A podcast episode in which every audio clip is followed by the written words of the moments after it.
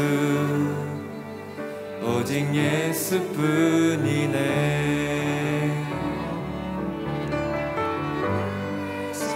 계획 다 볼 수도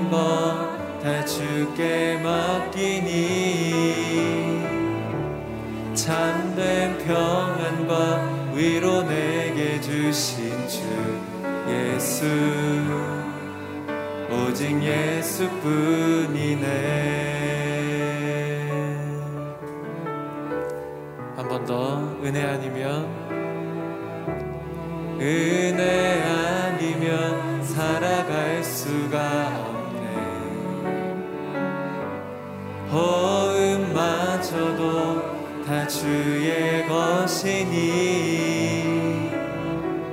세상 평안과 위로 내게 없어도 예수 오직 예수뿐이네. 그신 계획? 그신 계획 다 볼 수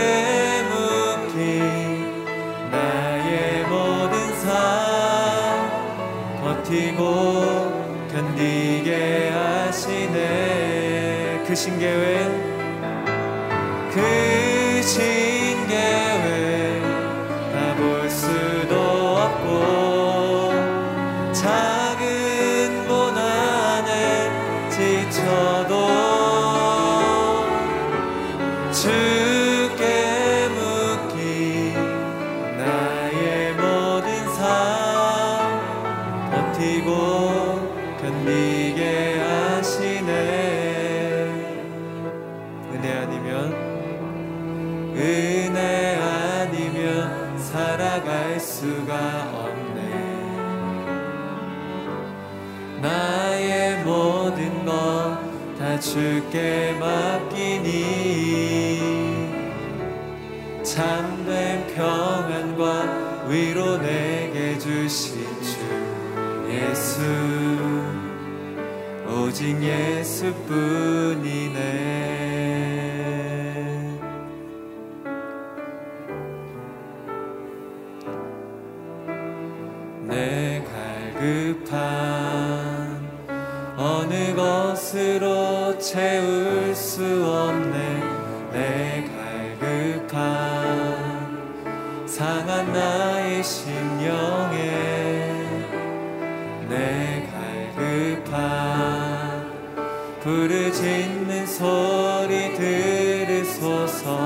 내 갈급한 주의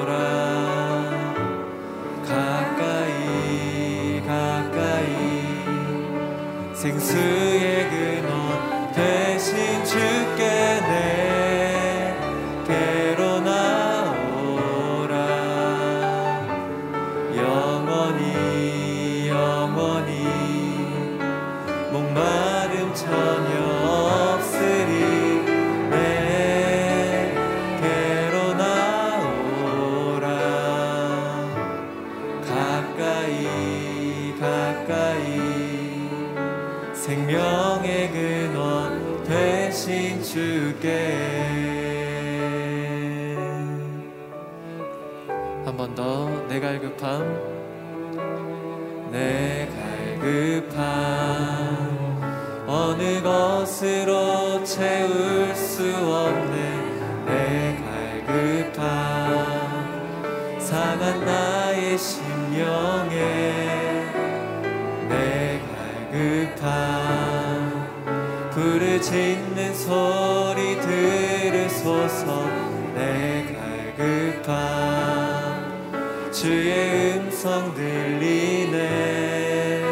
내게로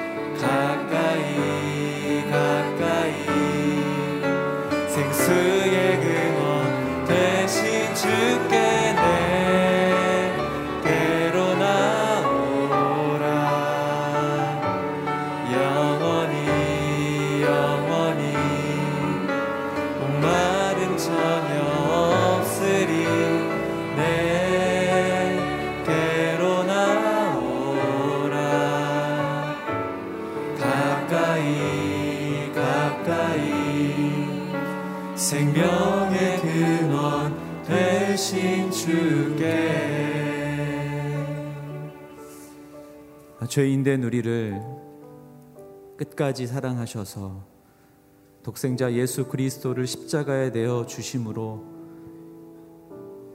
영원한 생명 허락하시고 하나님 나라의 친백성으로 자녀로 삼아 주신 주님의 은혜를 찬양합니다. 내게로 나오라 말씀하시는 주님 앞에 오늘도 나아갑니다. 불러주신 하나님의 은혜에 감사함으로 오늘도 주실 말씀 기대하면서 선포되는 말씀을 통해 주의 은혜를 경험하며 말씀 듣고 묵상하고 기도할 때 하나님의 응답이 우리 가운데 임하는 귀한 이 아침이 되게 하여 주옵소서. 능력으로 역사하여 주셔서 자녀됨의 그 기쁨과 참 자유를 경험하도록 이 시간 임재하여 주시고 저희들을 인도하여 주시옵소서. 가지고 나온 모든 기도의 제목 제목들이 하나님 뜻 가운데 응답되어지는 귀한 이 아침이 되게 하여 주옵소서. 감사드리며 예수님 이름으로 기도드리옵나이다. 아멘. 새벽 예배 나오신 성도님들을 예수님의 이름으로 환영하고 축복합니다. 유튜브를 통해서 예배에 참여하시는 모든 분들의 각 처소 처소마다 하나님의 크신 은혜가 생수의 강이 흘러 넘치게 되기를 축복합니다. 오늘 하나님께서 우리에게 주시는 말씀 함께 봉독하겠습니다. 누가복음 15장 11절부터 32절까지 말씀입니다.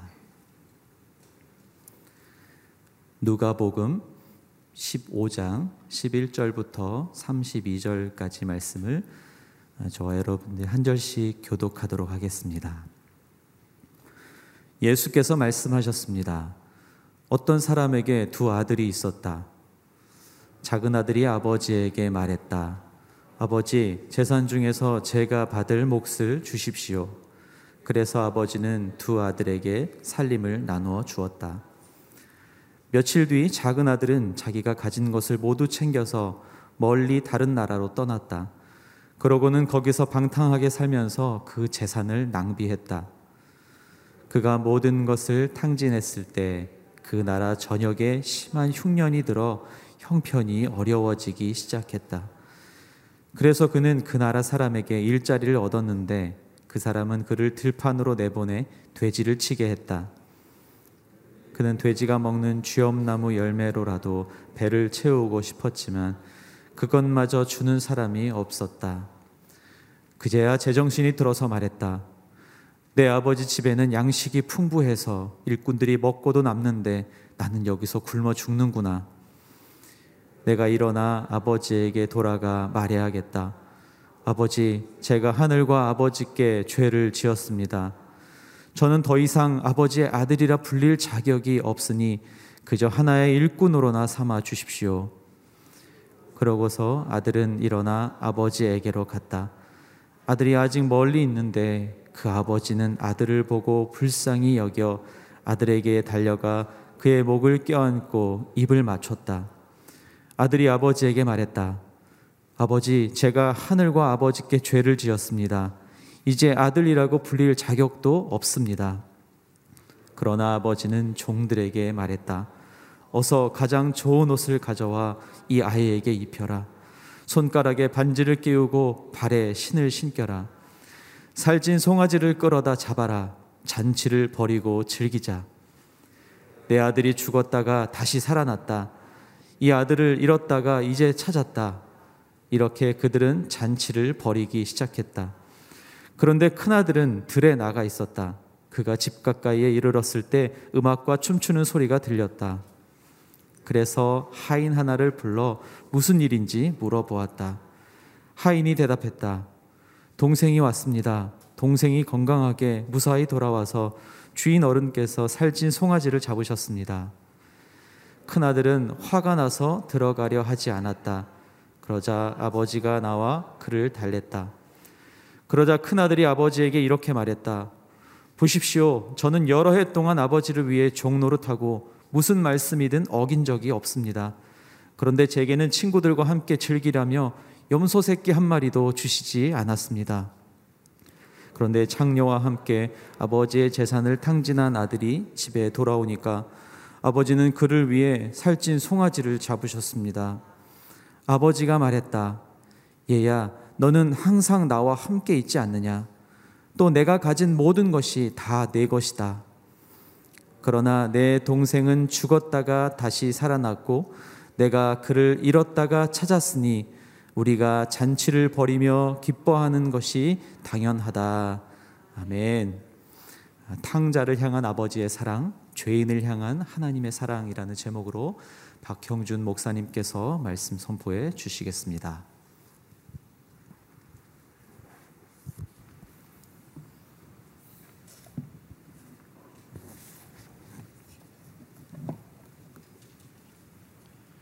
할렐루야.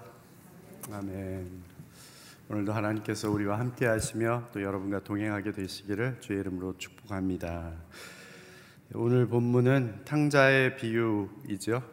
예, 예수님께서 15장에 어, 세 가지 비유를 주시는데 세 가지 비유의 클라이막스가 되는 비유라고 할 수 있습니다. 여기 이 비유의 집을 떠난 둘째 아들, 우리가 흔히 탕자라고 부르는 이 아들은 죄인과 세리들을 대표하는 어, 상징적인 인물입니다. 그리고 또 집에 있던 첫째 아들, 바로 바리새인과 서기관들을 일컬어서 이야기하는 것이죠. 예, 우리 읽은 본문의 말씀 우리 다시 한번 11절로 16절 함께 읽습니다. 시작. 예수께서 말씀하셨습니다. 어떤 사람에게 두 아들이 있었다. 작은 아들이 아버지에게 말했다.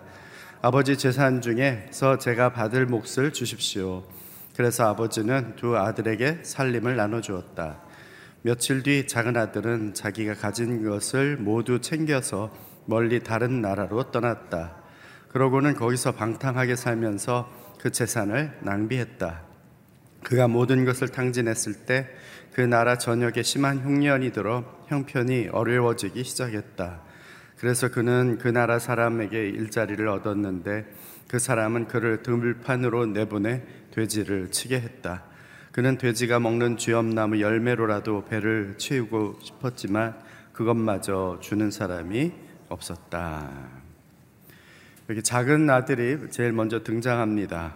우리가 알고 있는 탕자이죠.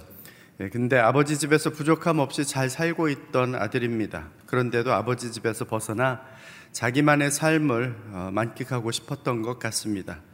주어진 것을 감사하며 살기보다 세상 쾌락을 따라 살기로 그 선택을 한 것이죠.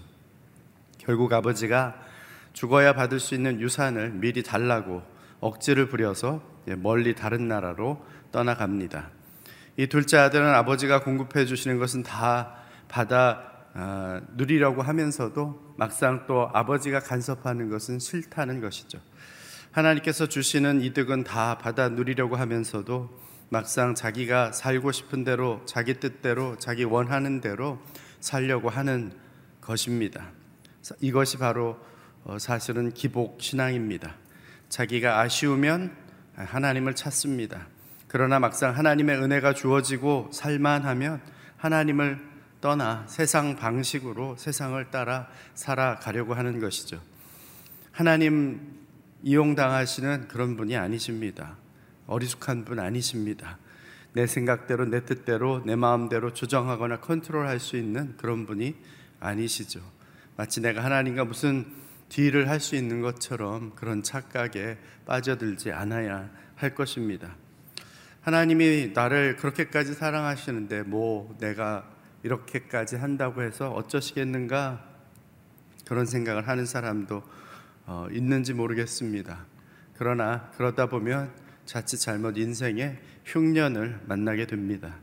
그렇게 아버지의 품을 떠나 살다 보면 얼마 안 가 인생의 흉년이 찾아오게 되는 것입니다. 이것이 하나님이 우리를 다루시는 하나님의 공의 그리고 하나님의 사랑인 것입니다. 만약 내가 하나님을 떠나 지금 내 마음대로 살고 있는데도 아무 일도 일어나지 않는다. 흉년도 찾아오지 않고 순풍에 돛단 듯이 잘만 나가고 있다 라고 한다면은 오히려 그 자체가 저주일 수 있습니다. 이 땅에서 잘 먹고 잘 사는 것이 전부가 아니기 때문이죠. 영원한 아버지 집에 있다는 사실을 잊고 산다면 결국은 영원한 저주의 땅에서 떠돌 수밖에 없는 것입니다. 바벨론의 느부갓네살 왕에게도 그의 인생에 닥친 흉년의 사건이 있었죠. 갑자기 정신을 잃고 짐승처럼 되어서 들로 산으로 어, 머리는 산발하고 손톱은 어, 기르고 하면서 정신없이 이슬을 맞으며 돌아다니다가 제정신이 듭니다. 그제서야 예전에 꾸었던 꿈을 떠올리며 여호와 하나님을 찬양하죠. 전에 꿨던 꿈 그것이 하나님께서 경고로 주신 꿈인데도 그 꿈을 무시하고 자기가 이 제국의 최고요, 온 세상의 최고요, 나만한 이런 제국을 이룬 인물은 아무도 없다라는 교만을 품고 있다가 결국은 하나님께서 이미 알려주신 그 꿈대로 예언대로 그의 정신을 잃고 짐승처럼 되었던 것입니다. 제 정신이 들고 나서야 하나님이 계시구나, 하나님이 살아계시구나, 다니엘의 하나님, 그 하나님, 그 여호와, 그분이 진정한 신이시다라고 하나님을 찬양합니다. 베드로 역시 그에게 찾아온 흉년의 사건이 있었습니다. 닭 울기 전에 예수님을 세 번 부인했던 바로 그 사건이죠. 그 때까지 그 닭이 울기 전까지 베드로는 두려움에 떨며 계집종이 묻는 질문에도 거짓으로 대답하고 그가 그렇게 사랑했던 예수님을 부인하고 오히려 저주까지 했습니다. 그러나 닭이 울자 갑자기 예수님께서 하셨던 말씀이 떠오르고 생각났던 것이죠. 그제야 제정신이 듭니다. 오히려 그것을 인하여서 베드로는 울며 통곡하며 회개하며 주님께로 다시 나아올 수 있었던 것입니다. 한번 생각해 보시기 바랍니다. 지금 내 인생에 찾아온 흉년의 사건은 무엇입니까? 이 흉년의 사건이 하나님 아버지의 집으로 돌아오라는 주님의 음성인 것이 깨달아지십니까? 17절로 24절 말씀 우리 같이 읽습니다. 시작. 그제야 제정신이 들어서 말했다. 내 아버지 집에는 양식이 풍부해서 일꾼들이 먹고도 남는데 나는 여기서 굶어 죽는구나. 내가 일어나 아버지에게 돌아가 말해야겠다. 아버지, 제가 하늘과 아버지께 죄를 지었습니다. 저는 더 이상 아버지의 아들이라 불릴 자격이 없으니 그저 하나의 일꾼으로 삼아 주십시오. 그러고 나 그러고 아들은 일어나서 아버지에게로 갔다. 아들이 멋직 멀리 있는데 그 아버지는 아들을 보고 불쌍히 여겨 아들에게 달려가 그의 목을 껴안고 입을 맞췄다. 아들이 아버지에게 말했다. 아버지, 제가 하늘과 아버지께 죄를 지었습니다. 이제 아들이라고 불릴 자격도 없습니다. 그러나 아버지는 종들에게 말했다. 어서 가장 좋은 옷을 가져와 이 아이에게 입혀라. 손가락에 반지를 끼우고 발에 신을 신겨라. 살진 송아지를 끌어다 잡아라. 잔치를 버리고 즐기자. 내 아들이 죽었다가 다시 살아났다. 이 아들을 잃었다가 이제 찾았다. 이렇게 그들은 잔치를 벌이기 시작했다. 인생의 흉년이 찾아오고 돼지나 먹는 쥐염 열매도 제대로 못 얻어 먹는 신세가 되고 나서야 이 둘째 아들이 탕자가 제정신이 들게 됩니다. 어쩌면 이러한 인생의 흉년이 없었다라면 결코 깨달을 수 없었던 그러한 어, 순간이죠. 시편 119편 71절에 이렇게 말씀합니다. 고난 당한 것이 내게 유익이라 이로 말미암아 내가 주의 율례들을 배우게 되었나이다. 제정신이 들자 이제 아버지의 집에 어떤 곳이었는지 그 실상이 눈에 들어오기 시작합니다. 제정신이 들기 전에는 아버지의 집은 내가 있어서는 안 될 곳, 떠나가야 할 곳, 나를 귀찮게 하는 곳, 내가 머물고 싶지 않은 곳이었는데 제정신이 들고 나니까 그곳의 실상이 눈에 들어온 것이죠. 내 아버지 집에는 양식이 풍부해서 일꾼들이 먹고도 남는데 나는 여기서 굶어 죽는구나. 그리고 자신이 회개하고 돌이켜야 할 죄인임을 깨닫습니다. 내가 일어나 아버지에게 돌아가 말해야겠다. 아버지 제가 하늘과 아버지께 하늘과 아버지께 죄를 지었습니다. 심지어 자기 자신에 대해 이렇게까지 생각합니다. 저는 더 이상 아버지의 아들이라 불릴 자격이 없으니 그저 하나의 일꾼으로라도 삼아 주십시오. 그저 하나의 종으로라도 하인으로라도 그렇게 저는 아버지 집에 있고 싶습니다. 라는 것입니다. 그렇게 자기를 그 집으로 받아주시기만 해도 너무나 감지덕지하다는 것입니다. 마치 세리의 기도처럼 가슴을 치며 하나님이여 나를 불쌍히 여겨 주십시오. 그렇게 기도했던 것 같이 낮아지고 낮아져서 애통하는 마음이 되었던 것입니다. 그리고 그런 마음으로 아버지 집으로 갑니다. 과연 아버지께서 어떤 반응을 보이실까? 사람들은 또 뭐라고 할까? 얼마나 많은 생각들이 있었겠습니까? 그런데 동네에 들어서자마자 멀리에서부터 아버지가 달려오는 겁니다. 그 아들을 보고 불쌍히 여겨 달려가 목을 껴안고 입을 맞추는 것이죠. 이 아들이 얼마나 감격이 되었겠습니까?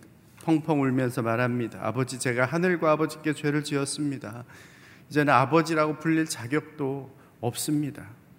그렇습니다. 우리가 돌이킬 때 하나님께서는 저와 여러분을 불쌍히 여겨주시고 우리를 품어 주시는 것입니다.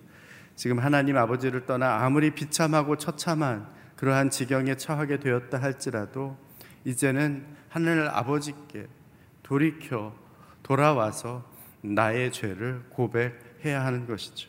이제 내가 나의 죄를 깨닫고 돌이켜 회개하고 아버지께로 돌아오기만을 간절히 바라시는 마음이 바로 하늘 아버지의 마음이십니다. 아버지는 아들이 아닌 품꾼으로 살겠다는 이 아들에게 제일 좋은 옷으로 입혀주고 또 잔치를 벌입니다. 여기서 아버지가 기뻐한 것이 혹시 이 아들이 타향에 갔다가 돈을 잔뜩 벌어왔겠구나. 그래서 기뻐했겠습니까? 내가 준 돈으로 너 뭐 했느냐? 그렇게 추궁하려고 했겠습니까? 아니죠. 아버지가 기뻐한 것은 옷은 남루하고 가진 것은 아무것도 없고 처참한 모습이었지만 그저 살아서 돌아온 것, 그저 나에게 돌아온 것, 아버지 집으로 다시 돌아온 것 그것만으로도 너무나 기뻤던 것이죠. 회개함으로 아버지 품으로 돌아온 그 사실이 가장 기뻤던 것입니다. 우리가 죄를 고백하고 회개하고 하나님께 돌아올 때 하나님이 가장 기뻐하십니다. 하나님 아버지 품으로 돌아가는 것이 바로 죽은 내가 살아나는 일인 것입니다. 이제 큰아들의 이야기가 시작됩니다. 25절로 32절 함께 읽습니다. 시작. 그런데 큰아들은 들에 나가 있었다. 그가 집 가까이에 이르렀을 때 음악과 춤추는 소리가 들렸다. 그래서 하인 하나를 불러 무슨 일인지 물어보았다. 하인이 대답했다. 동생이 왔습니다. 동생이 건강하게 무사히 돌아와서 주인 어른께서 살진 송아지를 잡으셨습니다. 큰 아들은 화가 나서 들어가려 하지 않았다. 그러자 아버지가 나와 그를 달랬다. 그러자 큰 아들이 아버지에게 이렇게 말했다. 보십시오. 저는 여러 해 동안 아버지를 위해 종노릇하고 무슨 말씀이든 어긴 적이 없습니다. 그런데 제게는 친구들과 함께 즐기라며 염소 새끼 한 마리도 주시지 않았습니다. 그런데 창녀와 함께 아버지의 재산을 탕진한 아들이 집에 돌아오니까 아버지는 그를 위해 살진 송아지를 잡으셨습니다. 아버지가 말했다. 얘야, 너는 항상 나와 함께 있지 않느냐? 또 내가 가진 모든 것이 다 내 것이다. 그러나 네 동생은 죽었다가 다시 살아났고 내가 그를 잃었다가 다시 찾았으니 우리가 잔치를 벌이며 기뻐하는 것이 당연하다. 집에 돌아온 작은 아들을 위해서 집에서 잔치가 벌어질 때에 큰 아들, 맏아들은 밭에 있다가 아, 집으로 돌아오고 있었습니다. 큰 아들은 동생처럼 먼 나라에 가서 허랑방탕하게 살지 않았죠. 아버지의 유산 중 자기 몫을 미리 달라 그렇게 그 파렴치한 어, 죄를 범하지도 않았습니다. 겉으로 보기에는 누가 봐도 반듯하고 모범적인 아들이죠. 아, 저 큰 아들만 같은 아들이 내게 있었으면 좋겠다. 아마 동네 주위 사람들이 그렇게 이야기했을지도 모릅니다. 그러나 가만히 생각해 보면 큰 아들은 집 나간 동생이 어떻게 되었는지 신경을 쓴 것 같지 않습니다. 동생이 아버지의 품을 떠날 때 안타까워하기는커녕 도리어 저런 녀석은 차라리 집에 없는 게 낫다라고 생각했는지도 모릅니다. 그러니 하인이 동생이 돌아와서 아버지가 지금 잔치를 벌이고 있다는 그 소식에 도리어 예, 화가 나서 그 잔치 자리를 들어가려고 하지를 않는 것이죠. 겉으로는 반듯하고 모범생처럼 보였는데 그 안에는 동생에 대한 아, 혐오 그리고 또 아버지에 대한 불만이 가득했던 것입니다. 도리어 아버지가 밖으로 나와서 큰 아들을 달래서 데리고 들어가려고 합니다. 그때 이 아들이 항변하죠. 저는 여러 해 동안 여러 해 동안 아버지를 위해 종 노릇하고 무슨 말씀이든 어긴 적이 없습니다. 이 큰아들 하는 이야기를 들어보십시오. 자기가 지금까지 했던 것, 그냥 착해서 열심히 일한 줄 알았는데, 아버지를 생각해서 열심히 수고하고 또 농사를 짓는 줄 알았는데, 아들은 어떻게 생각하고 있었습니까? 나는 아버지를 위해서 종노릇 했습니다. 종노릇 했다는 것입니다. 아들로서 아버지를 섬긴 것이 기쁨으로 자발적으로 한 것이 아니라 마치 노예처럼 억지로 할 수 없이 했다는 것입니다. 그러면서 왜 동생만 잘 대해주고 나한테는 아무것도 해주지 않느냐는 것입니다. 적어도 자기는 지금까지 종처럼 일한 대가로라도 염소 새끼나 살진 송아지 정도는 받을 자격과 권리가 내게는 있다. 그런데 왜 그런 나한테 자격이 있는 나한테 권리가 있는 나한테는 이런 것들을 주지 않고 아무런 자격도 없고 권리도 없는 저런 방탕한 동생에게 이 재산을 허비하느냐? 왜 잔치를 벌여주느냐? 겉으로는 착하고 성실한 아들처럼 보였는데 실상은 큰 아들 역시 아버지의 마음을 깨닫지 못하고 있습니다. 팀 켈러 목사님 몇 년 전에 탕부 하나님이란 제목의 책을 어, 쓰셨죠. 어, 그책 내용 전체가 사실은 이 바로 탕자의 비유에 대한 내용입니다. 거기에서 이렇게 말합니다. 큰아들 역시 비록 몸은 집에 있었지만 마음은 이미 집을 떠나간 동생 못지않게 아버지로부터 멀리 떠나 있었다. 마치 바리새인들과 서기관들이 겉으로는 하나님의 율법을 잘 지키며 경건한 척하지만 속으로는 하나님 찾으시는 잃어버린 영혼들에 대한 그 아버지의 마음이 전혀 없었던 것과도 같습니다. 도리어 자기 만족과 자랑과 사람의 인정만을 위해서 겉으로는 깨끗한 척하지만 속에는 악독이 가득하고 외식하며 살았던 것과 같은 모습입니다. 큰아들은 당장 눈앞에 보이는 염소 새끼만을 구합니다. 그런데 어쩌면 우리도 이 큰아들과 크게 다르지 않게 눈앞에 있는 것만을 구하고 또 그것을 찾고 있는지 아는지는 모르겠습니다. 눈앞에 있는 것만을 보다 보면 정작 보아야 할 큰 그림을 놓칩니다. 정작 중요한 것을 잊어버립니다. 바리새인들이 처음부터 완악하고 외식하며 사람들의 인정만을 구하는 그런 사람들이었습니까? 아니죠. 원래 바리새인들이 처음에 생겨난 것은 그 이스라엘이 포로로 끌려간 그 이유가 바로 하나님의 말씀, 율법의 말씀을 온전히 순종하고 따르지 않았기 때문이라는 사실을 깨닫고 우리가 이제부터라도 하나님의 말씀, 율법의 말씀을 잘 지키며 하나님을 섬기며 살아가야 되겠다라는 결단을 해서 시작된 사람들이 바로 이 바리세파 사람들인 것입니다. 그런데 시간이 지나면서 바로 그 마음, 그 첫 번째 가졌던 그 마음을 잊어버렸던 것이죠. 큰 그림을 놓친 것입니다.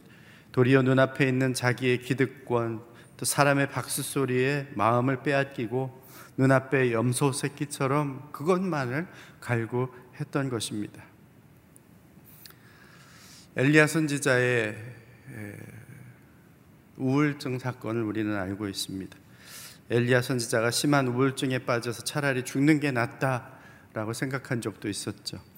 갈멜산에서 하늘에서 불을 내리는 하나님의 역사를 보여주고 바알과 아세라 선지자 850명을 어, 죽이니까 이세벨 이 여왕이 화가 나서 왕비가 화가 나서 엘리야를 잡아 죽이려고 한 것이죠. 엘리야는 그 잡아 죽이려는 이세벨의 손을 피해서 도망하면서 어, 깊은 우울증에 빠지게 됩니다.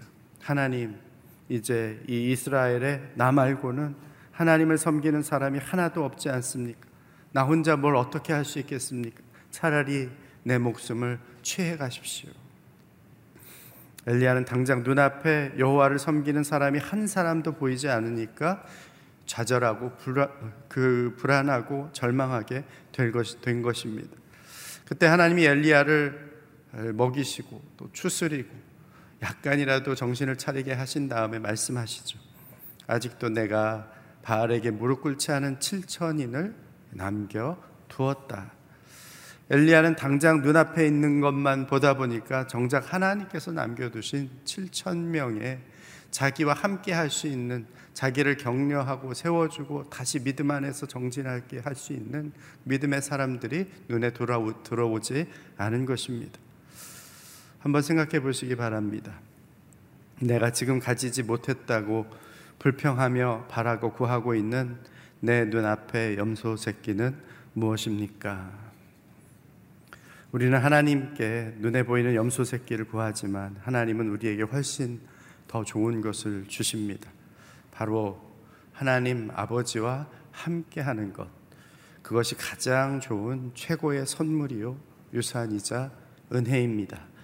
오늘 하루도 구원의 아버지 집에 거하며 그리스도와 함께 죽었다 다시 살게 하신 그 은혜를 감사하며 기뻐하며 찬양하는 저와 여러분들이 다 되시기를 주의 이름으로 축원합니다. 같이 한번 기도하겠습니다. 이 시간 같이 합심해서 기도할 때 아버지 하나님, 나의 마음이 세상 이곳저곳을 헤매며 그렇게 세상 것에 취해 나아가려는 그러한 마음들 있는 것을 주 앞에 고백합니다. 주님, 참으로 이러한 마음을 가진 나를 불쌍히 여기시고 하나님께서 품어주시고 마음이 주 앞에 속히 돌이킬 수 있도록 역사하여 주시옵소서. 혹여 내 인생에 흉년이 찾아온다 할지라도 도리어 그 사건이 나를 부르시는 주님의 음성인 것을 깨닫게 하여 주시옵소서. 큰 아들처럼 아버지를 위해 수고함으로 그것이 쓴뿌리가 되지 않게 하시고 오직 주님 앞에 감사함으로 기쁨으로 주를 섬기며 주와 함께 동행하는 하나님의 사람이 되게 하여 주옵소서 같이 합심해서 기도하겠습니다. 오 아버지 하나님 감사합니다. 오늘도 저희들이 주 앞에 나아갑니다. 아버지 하나님 참으로 작은 아들처럼 세상 연락과 아버지 하나님이여 향락에 취해 그렇게 세상 것을 쫓아 가는 삶을 살고 있지는 않았습니까? 주님이 여전히 눈앞에 있는 것만 보며 아버지 하나님이여 큰 것을 보지 못하는 큰 아들처럼 그렇게 눈 보이지 못하는 소경처럼 살고 있지는 않았습니까? 주님 불쌍히 여겨 주옵소서 긍휼히 여겨 주시옵소서 아버지 하나님이여 이 세상의 실체를 보고 계시는 하나님 그리고 또 속히 돌아오기만을 기다리시는 아버지의 마음을 보고 아버지께로 돌아갈 수 있도록 아버지 하나님이여 내 마음 가운데 단단해진 돈들을 제거하여 주옵시고 아버지의 쓴뿌리를 제거하여 주옵시고 가시덤불을 치워 주시고 아버지 하나님의 오직 마음이 부드럽게 되어져서 하나님 부어주시는 성령으로 말미암아 아버지 하나님 부드러운 마음과 옥토밭이 되어 주의 음성에 귀 기울이고 주님 앞으로 달려갈 수 있는 하나님의 사람이 되게 하여 주시옵소서. 아버지 하나님이여 내 안에 있는 완악함을 제거하여 주옵시고 다시 주님의 첫사랑을 기억하게 하여 주시옵소서. 주님의 첫사랑으로 아버지 하나님을 회복하게 하시고 하나님 한 분만이 나의 인생의 전부요 하나님 한 분만이 내가 함께할 대상임을 알고 주와 함께 동행하는 주의 백성이 되게 하여 주옵소서 아버지 하나님 탕자의 비유를 통하여 작은 아들 같은 큰 아들 같은 우리를 주의 품으로 맞아주시고 불러주시고 끝까지 기다려주시는 아버지의 마음을 알게 하시니 감사합니다. 참으로 이 말씀을 이미 알고 있음에도 불구하고 여전히 우리의 마음은 세상에 우리의 눈길을 보내고 또 하나님의 품보다 더 좋은 것은 없는지 찾아 헤매이는 우리의 마음을 주 앞에 고백합니다. 주님 긍휼히 여겨 주옵소서 돌이키게 하여 주시옵소서 아버지 하나님의 인생에 흉년이 찾아온다 할지라도 우리의 삶에 있는 모든 사건과 모든 일들이 하나님께서 주의 품으로 돌아오라는 주의 음성인 것을 깨닫게 하여 주시옵소서 아버지 하나님 더욱더 주님과 함께 동행함으로 아버지 품에서 이 땅 가운데에서 누리라 하시는 그 하늘 잔치를 누리며 하늘의 평강을 누리며 주님 한 분만을 찬양하며 살아갈 수 있는 주의 백성들이 다 되게 하여 주옵소서. 이제는 우리 구주 예수 그리스도의 은혜와 하나님 아버지의 사랑하심과 성령의 교통 역사하심이 하나님의 품에 거함이 인생의 최고의 은혜요 선물임을 알고 주님과 함께 동행함으로 이 땅 가운데에서 날마다 순간마다 하늘 잔치를 맛보며 살아가기 원하는 머리 숙인 주의 백성들 위에와 주의 몸된 교회 위에 땅 끝에서 예수 그리스도의 천국 복음을 전하시는 선교사님들 위해 이제로부터 영원토록 함께하옵시기를 간절히 축원하옵나이다. 아멘.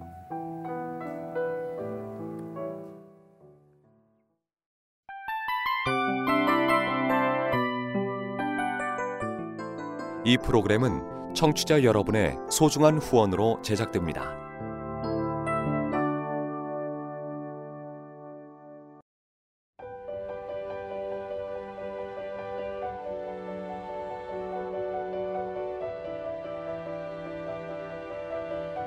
세상에는 수많은 교회들이 있지만 더 깊이 있는 말씀 강해를 찾기 위해 크기로만 교회를 선정하지 않습니다.